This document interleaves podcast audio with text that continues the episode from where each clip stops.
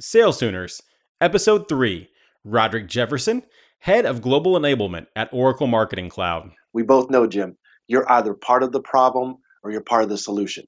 We really want to be in that solution bucket.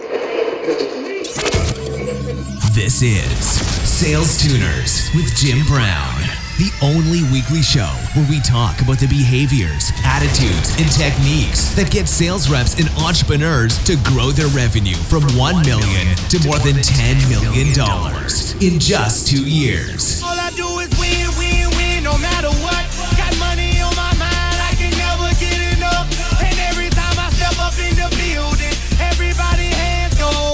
It's time, it's time, it's time. It's Sales Tuners time. I'm Jim Brown, your host, and our weekly inspiration comes from Napoleon Hill, who says, Think twice before you speak, because your words and influence will plant the seed of either success or failure in the mind of another. My guest today is Roderick Jefferson, head of global enablement at the Oracle Marketing Cloud. RJ and I first crossed paths when Compendium, the startup that I led sales for, was acquired by Oracle in 2013. He's led leadership positions at several companies, including Salesforce, NetApp, and eBay.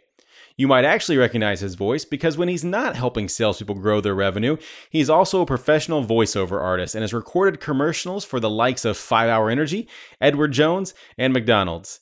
Being from Texas, RJ is a master on the barbecue, and he's been a football coach for the last 20 years, coaching at all levels, including flag, Pop Warner, and he was even a head football coach at the high school level. Before we dive in, I want to say a quick thank you to our sponsors. A big thanks goes out to the team at Octiv for helping make this podcast possible. We all know that a better sales process creates a better buying experience, and Octiv is transforming the way sales documents are created, distributed, and tracked. Check out a demo at octiv.com. That's O C T I V.com. All right. Be sure to check out all the links and show notes at salestuners.com. But now let's get to the conversation where Roderick tells me about his appreciation for the game of bocce ball. Hey, Jim. Thanks for having me on. I really appreciate it. Absolutely. Uh, Roderick, tell me what I might have missed uh, in that intro, and then tell me maybe what you're passionate about when you're not at work. Sure. I think there's probably a couple of his names, but I'll, I'll start way back. I actually am a sales guy, first and foremost. Carried a bag for five years myself did some sales leadership, and realized that I actually loved the process of selling. Even going to President's Club didn't get me excited, but the actual process. And that's when I realized what my passion was. And just to be clear, it started out as sales training, if you will, that has now gone to sales productivity, sales effectiveness, etc. But um, that's the humble beginnings. And what I do when I'm not actually um, on stage or in workshops and such, it may surprise you, but I actually have a bocce ball court in my backyard and play a whole lot of bocce. Is that right? barbecuing. Yeah, I'm a Texan. We barbecue. That's what we do. I love it. What's uh, what's your favorite cut of meat to throw on the on the grill?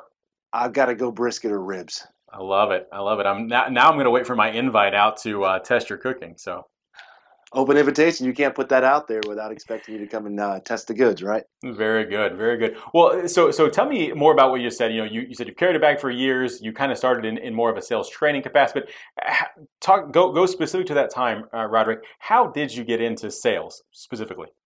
Sure. Um, I had left college. I had gone off and, and played ball. I'd come back, and like most of us, needed to get a real job. And um, went into sales initially in telco at AT&T and did fairly well. Actually, did very well. I said made President's Club, and then it just got to the point to where the taking down of big deals didn't get me as excited as the actual process. So what I did was actually went to my general manager and said, "What if we could scale the processes of selling versus me doing it individually and you could scale to oh 50 60 80 of me's with that process. And from there came a brand new job that we called sales training at the time. And so you you've since taken that into many things, and I think that um, it's it's obviously easier said than done that you can easily scale it up to 60 people or more. What did that look like? How were you able to put that process in place to to scale your systems? Trial and error so I, have always been a process focused guy. So what I did was looked at the time of what really made sense from an efficiency perspective. How could I get more done uh, with less resources, less availability at the time? And it really started and took off when I moved into Siebel Systems, because at that point I actually grassrooted sales training at the time and there was nothing in place. So we had to figure out how do we put workshops together? How do we come up with the right resources? How do we do e learning when I had at that time no budget? You know how that goes do more with less. And so it's just kind of evolved from there and grown as the marketplace has grown. We've adapted the tools. And the great thing about enablement and my definition of true enablement is not training and, and I'm putting together my latest blog that's called um, Training Ain't Enablement, if you will. Sure. Because, yeah, and no disrespect to IT, training is looked at kind of like the IT space. And what I mean there is you only think about it when something is broken and you throw training at it. How many times, Jim, have you heard we need more pipeline? We don't have enough closed sales. We're not getting enough leads. Oh, throw training at it. Sound familiar? Oh, absolutely. And that's where it differs from enablement. So my definition of enablement is getting the right people in the right conversations at the right time.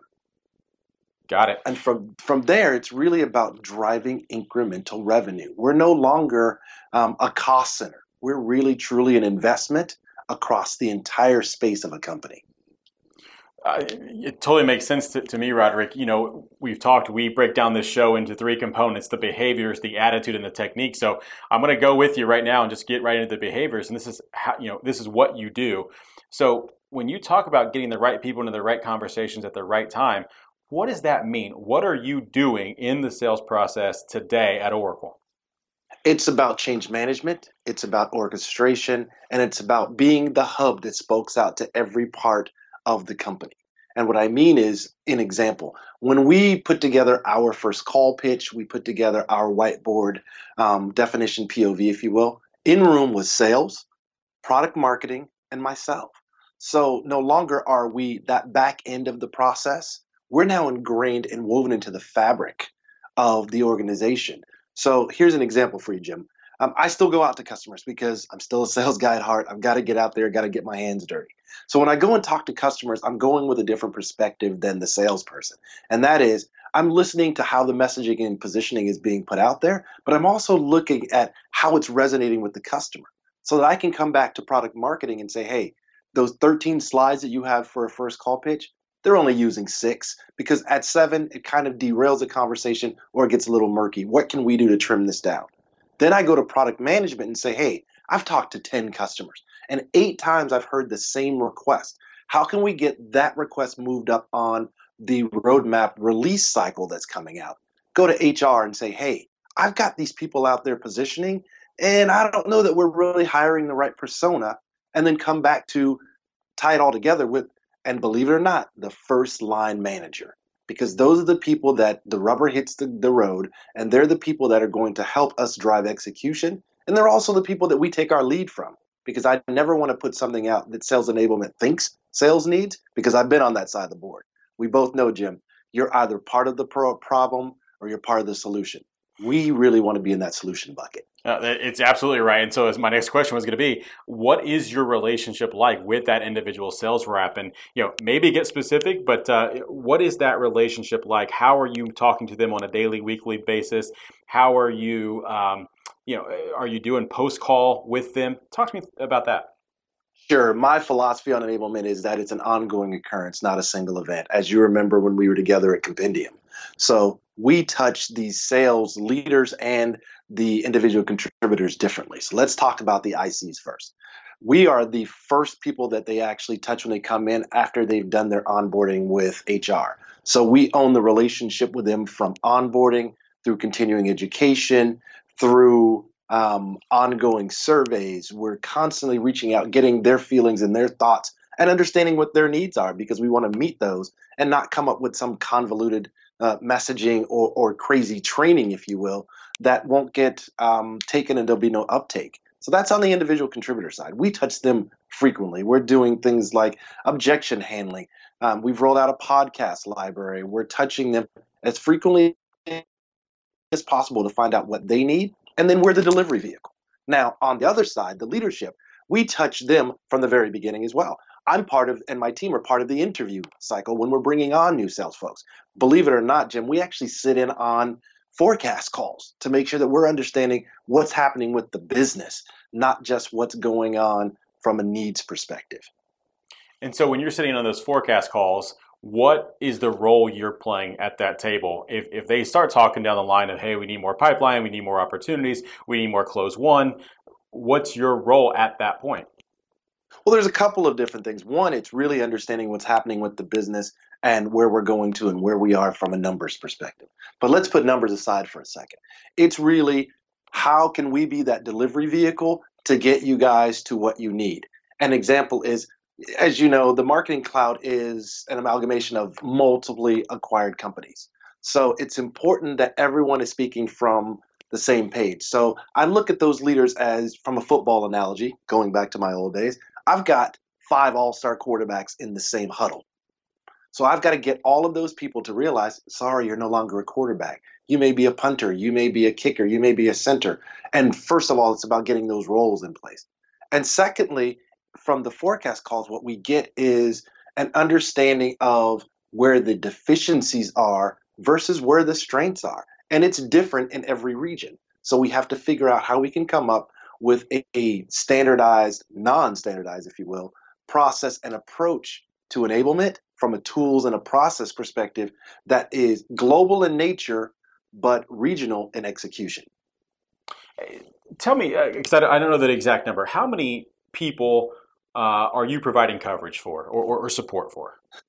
well, with inside the marketing cloud, we've got about 1,800 folks now, and that's one hat that I wear. There's another 20,000 on the broader Oracle side that we have to make sure are aware of our messaging and positioning so that we can collaborate and co-sell together and we're all talking on the same page from an equal standpoint, not kind of going in as the fries to go with the big meal, if you will. Yeah, yeah, that makes sense. So how do you individualize that? Because you know you talked about regions, you talked about the the collection of acquired products and that kind of deal. But how do you get down to that individual sales rep uh, and help them? What does that look like? It's both an art and a science, Jim. And the science is let's find out what you need that scales broadly, and the art is how do we get you information that makes sense for you individually?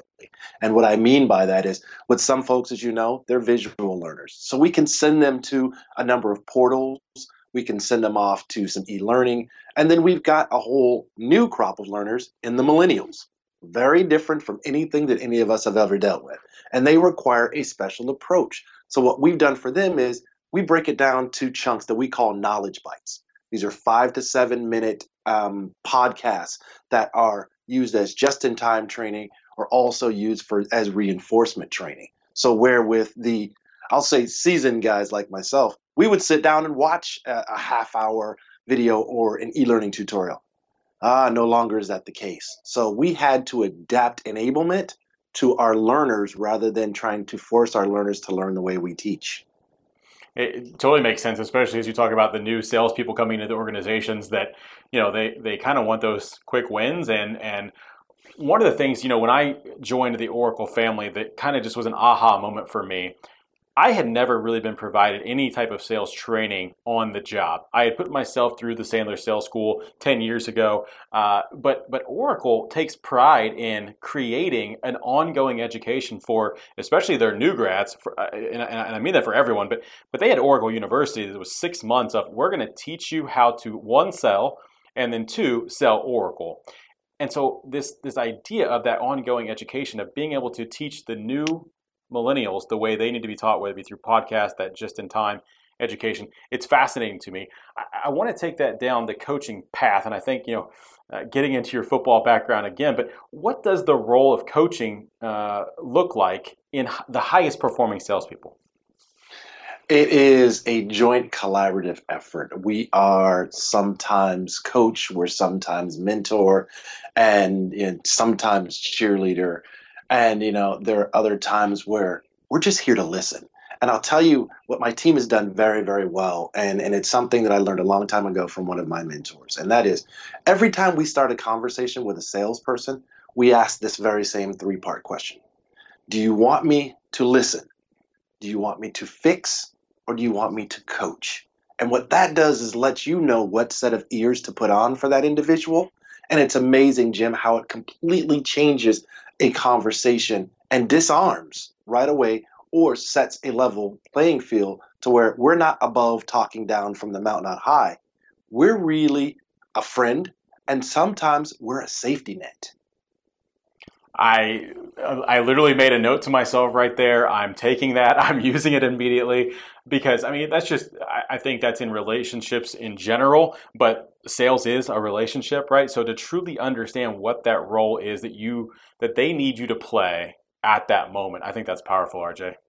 Thank you. Appreciate it. And and it has changed the way that we approach the relationship. And I, I think it's fundamentally changed the relationship, the level of credibility, and most importantly, the level of trust. Because we're we're both sales guys. Yeah. We both know if I trust you and you know the secret handshake, you're a salesperson. if you don't know the handshake, you're one of those other people. and we're gonna kind of push you aside. It couldn't be more correct. I want to move us into uh, the attitude portion of this, and that's just simply how you feel about what you do. Uh, and again, so I'm, I'm talking to you from the sales enablement route, but what you do is influence uh, the best of the best salespeople that, you know, that I've ever worked with. That relationship that you have, you know, you talked to me just now about how you're coaching them, but how do they feel about you and, and you is the generalized you of enablement, right? I would start to think, well, they're going to get in my way. They're going to put something in front of my customer or my prospect that is going to ruin the deal. Uh, you know, those are some of the negative attitudes that I start to have toward this. Uh, do you see that? How do you overcome it? What are your thoughts about that? You know, early in my career, I saw a lot of that because uh, even as someone from enablement, there's never a good time for training. I don't care what your role is. Um, I don't particularly like sitting in workshops myself. I'm the first to say it. But what has happened is a shift, and that shift has come from our stakeholders now over the last three years that are selling the merits and the value of what we do. And we've changed our approach, and I think that's why they've changed how they view enablement. And and the example is um, when I do uh, a sales boot camp or our onboarding process the first thing, the very first thing I tell them is first of all, I'm one of you. Completely disarms what they're expecting. And the second piece is I am here with a goal of making you more successful and more money than you've ever made in any position you've had previously.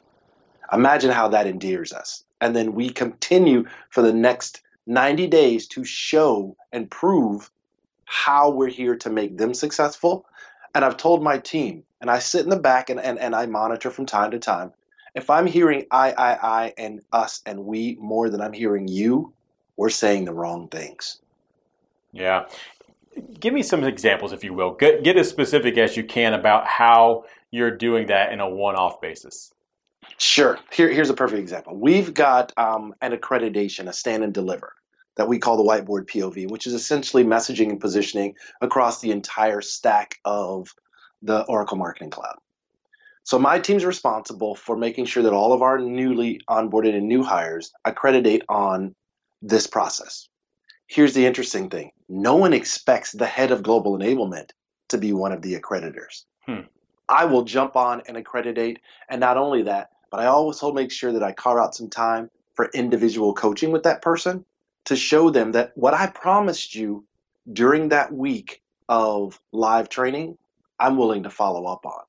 But we take it one step further. We then follow up with a 30 day post training survey directly to the individual to find out how what we showed them is actually being used and useful in practical application. Then we also follow up with a 90 day post training survey that is to both the individual and their manager. Two reasons. One, at 90 days, we figure you're right at the cusp of moving from new hire into our legacy or continual ed. And secondly, it is a force mechanism for a conversation between the individual contributor and that first line manager. They may think they're a four on a scale of five, manager may say you're a three. They may think they're a two, manager may say you're a five it's a collaboration point there, and it's also a calibration point between them. So what we're doing is continually connecting dots. If I could change my title to VP of Connect the Dots, I think that would be the perfect definition of hmm. what it is that my team does. I, I, like that analogy. So, you know, I, I probably have listeners out there that, uh, you know, or maybe in smaller organizations, and they're thinking this is great for Oracle. Uh, how do you apply the sales enablement philosophy at a smaller company? When do you begin? Where do you begin? And what does that look like? Sure. The great thing about what you just said is I've always come in at smaller companies and grown into larger. So I did when I even when I walked into the marketing cloud, there was no enablement we had just begun. We had just acquired um, Eloqua, and we were about you know two, three hundred people. So where you see this monstrosity of, of what we call Oracle, that's not the world that I play in and live in. The world I play in is really down at the smaller space and growing. So here's an analogy of when to bring someone in for sales enablement. And it's a house analogy. So as you're building a home and you've got the black paper and you've got the windows on, that's the time to bring in enablement because once the floors are laid and all of the insides done and you're hanging the keys off to the homeowner, it's time for us to move on to the next project. We are natural builders. We're not here to always maintain those programs. The love that we have is watching all of the dots connect in the building process.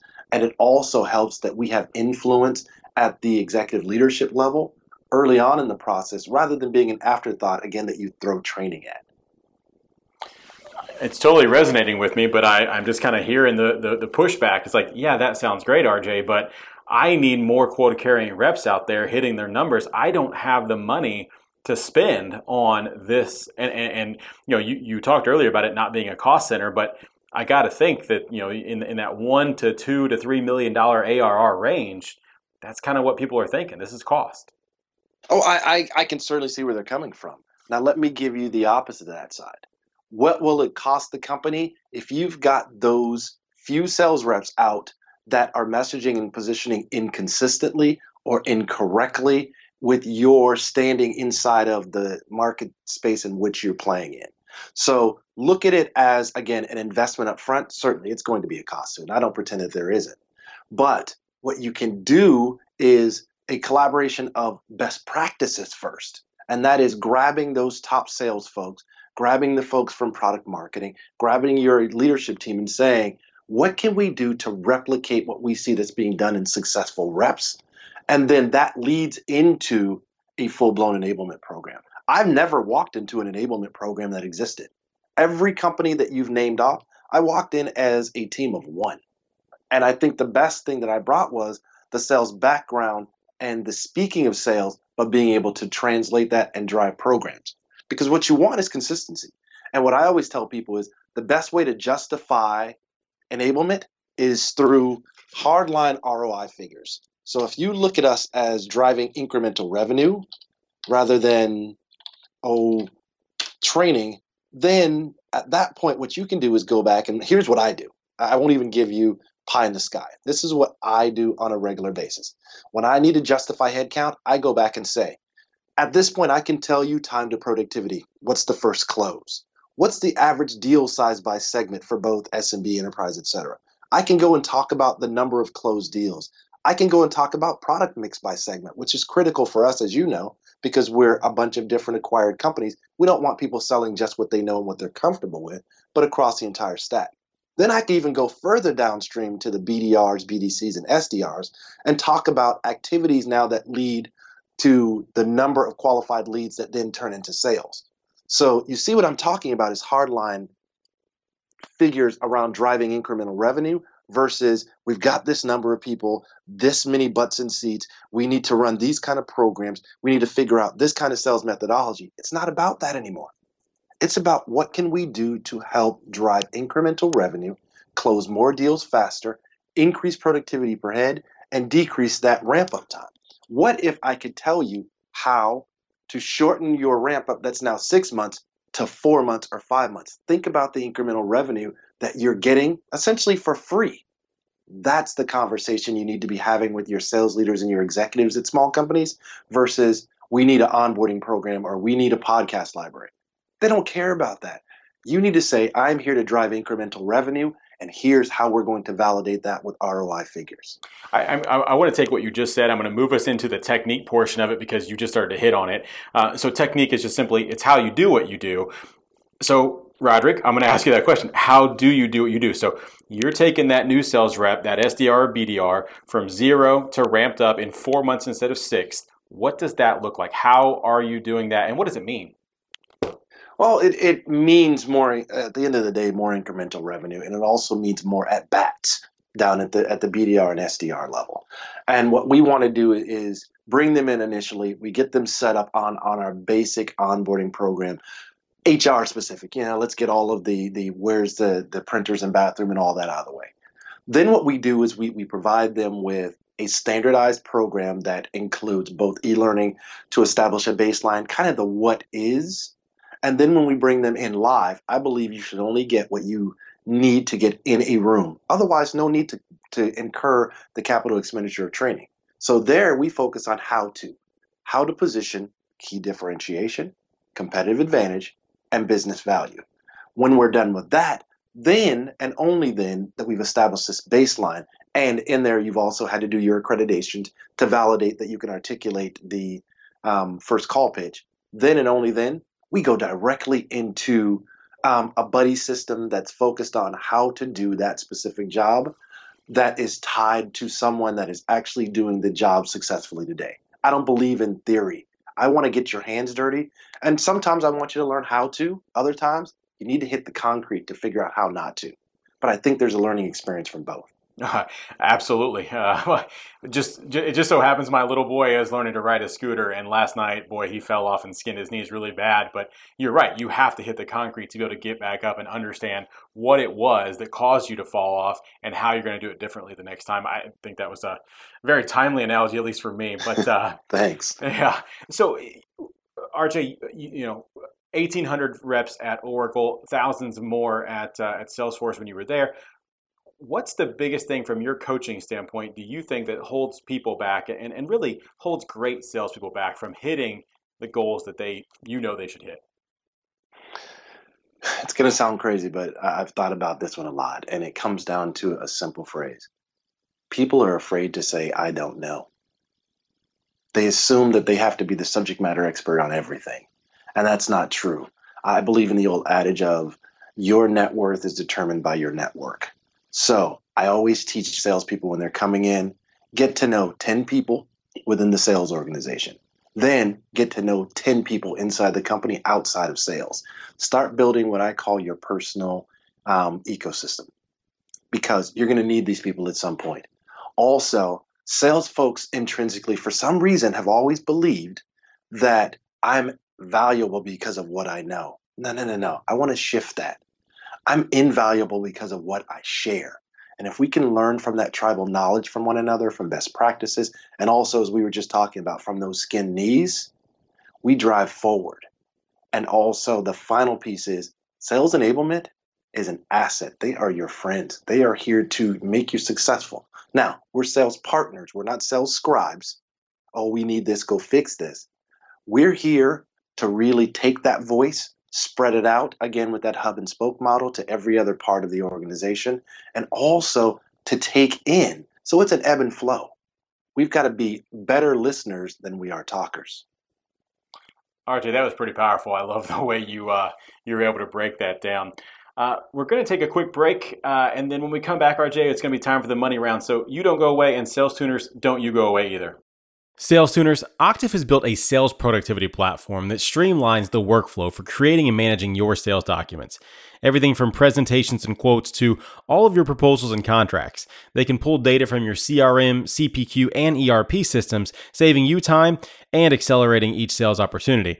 Octiv has been around since 2010 and now serves more than 400 organizations. I'm talking global enterprises, guys like GE and Siemens, national brands like Angie's List and FedEx Office, and even industry innovators like DoubleDutch and Lindenwood Bell. You've got to check them out. Go to octiv.com. That's O C T I V.com to learn more. And hey, during your demo, be sure to tell them you heard about them on the Sales Tuners podcast. Money, money, we are back and it's time for the money round. RJ, are you ready for the money round? I believe I'm about as ready as I'm going to be here. I love it. RJ, what's the number one thing that has contributed most to your transformation from normal to exceptional? Um, mentors and sponsors and knowing the difference between the two and how to utilize them. If you were to start over today in sales, what would you spend the next 30 days doing? Um, getting to know people that have done the job successfully and gleaning from them. Which phrase describes you best and why? I love to win or I hate to lose. Oh, I hate to lose. Um, there is nothing worse than that feeling for me because I'm always going to second guess what I could have done differently. Absolutely. Uh, RJ, what's a book that you've read multiple times or always find yourself recommending to others? The Challenger Sale. Sales Tuners, if you'd like to check out RJ's suggestion of the Challenger sale for free, head over to salestuners.com slash book, and there you can sign up for a 30-day trial of Audible and browse their over 150,000 titles. Again, that's salestuners.com slash book to check out the Challenger sale. RJ, what's the biggest piece of advice that you have for all the sales tuners out there grinding today? Keep grinding. Um, whenever it looks dark, there's always a light at the tunnel, and it's not always a train coming at you. I'll get you out of here on this one. Uh, if someone wanted to follow up with you and connect after the show, how would they do that? Sure. There, there's a number of ways. You can find me on LinkedIn, Roderick Jefferson. You can find me at uh, my website, roderickjefferson.com. You can also find me on Twitter at the Voice of Rod. Very good. RJ, really appreciate your time today. Thank you so much. Hey, thanks a lot, Jim. I really do appreciate um, the time and also the opportunity to share some of uh, my background, and I hope that I've helped some of the listeners out there. If there's any questions, feel free to reach out. Such an incredible conversation today with RJ. I want to get to my top takeaways. Uh, number one, your network is your net worth. Spend the time necessary to grow your relationships both inside your organization and outside of it because one of the most powerful phrases you can say is, I don't know and then bring in a third party to provide additional value. Number two, coaching high performers. Before starting the conversation, use a simple three part question Do you want me to listen? Do you want me to fix? Or do you want me to coach? Not only is this disarming, it completely changes the attitude in the conversation from the get go. Number three, enablement is ongoing. Simply put, enablement is not a single event. It's getting the right people in the right conversations at the right time, armed with the right information, and it can't start early enough. That's it. Thank you so much for listening. If you have questions you'd like me to ask our guest, please tweet at me at SalesTuners or shoot me an email, jim at salestuners.com. Be sure to sign up for our email lists where we send out expanded content and previews of upcoming guests. And again, you can check out all the links and show notes for every episode at salestuners.com. All right, I hope to see you next week. Until then, let's make it rain. Thanks for listening to Sales Tuners. Stay up to date at www.salestuners.com. And don't forget to subscribe, rate, and review us on iTunes. And they stay there.